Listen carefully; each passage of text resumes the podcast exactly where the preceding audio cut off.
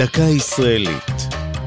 השבוע מגילות, והפעם חתימה חסרה. במעמד החתימה על ההכרזה על מדינת ישראל, או בשמה המוכר יותר מגילת העצמאות, נראה היה כי נחתם גם פרק הגלות של העם היהודי.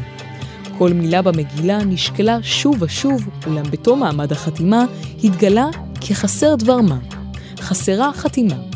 37 החתימות המופיעות בתחתית המגילה הן של חברי מועצת העם, המוסד העליון שקם לקראת הקמת המדינה, בראשו עמד דוד בן גוריון. הוא שדאג שחתימתו תופיע בראש החותמים, אף על פי שקודם לכן הוחלט כי החתימות תסודרנה לפי האלף-בית של שמות חברי המועצה. בולטת בהיעדרה חתימתו של חיים ויצמן, נשיאה של מועצת העם ונשיאה הראשון של ישראל. לפי אחת הסברות, בן גוריון מנע מיריבו הפוליטי ויצמן את החתימה, שכן במועד החתימה על המגילה שהה חיים ויצמן בארצות הברית. סברה אחרת גורסת כי ויצמן התמרמר על כך שבן גוריון תפס לעצמו את המקום הראשון בסדר החותמים, וסירב לחתום על המגילה גם לאחר שחזר ארצה.